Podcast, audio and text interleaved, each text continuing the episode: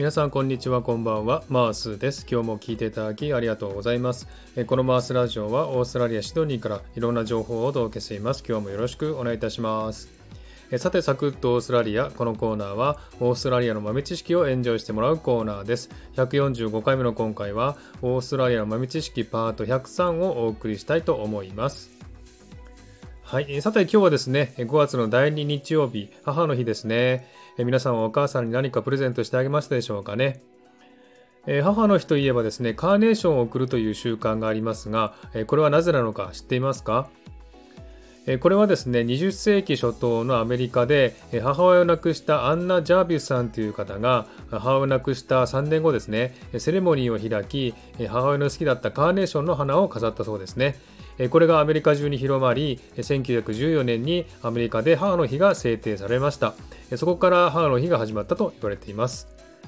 さて5月の第2日曜日は日本で母の日なんですがオーストラリアやアメリカでも今日が母の日なんですねつまり日本もオーストラリアもアメリカの影響を受けているらしいですその他ですね、ドイツ、イタリア、フィンランド、トルコなども同じ日が母の日ですね。これらの国はアメリカの影響を受けていると思われます。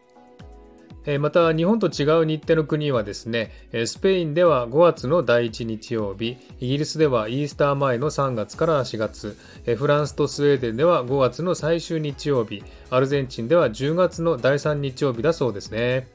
またエジプト、レバノン、シリア、ヨルダン、クウェート、アラブ首長国連邦、イエメンなどは3月21日を母の日としているそうです。そして母の日という名前ではないですが母親に感謝する日が制定されている国がルーマニアでは3月8日に女性の日が母の日にあたり韓国では5月8日がおぼいなるといって父母の日が母の日にあたります。タイではシリキット国王妃の誕生日にあたる8月12日になるそうですね。さて日本では母の日にカーネーションの花を贈るのが一般的ですがオーストラリアではどうなんでしょうかね。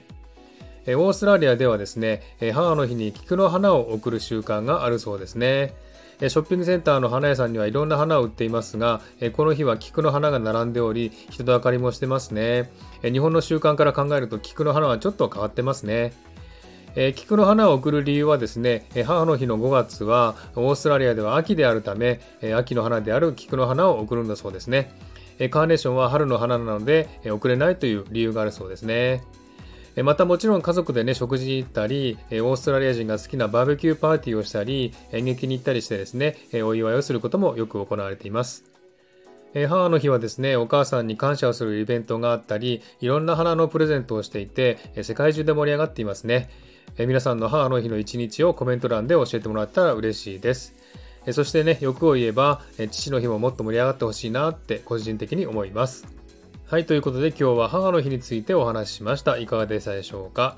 えー、じゃあ今日はこの辺でね、終わりにしたいと思います。今日も聴いていただきありがとうございました。ハートボタンポチッと押してもらえたら嬉しいです。ではまた次回お会いしましょう。チェアス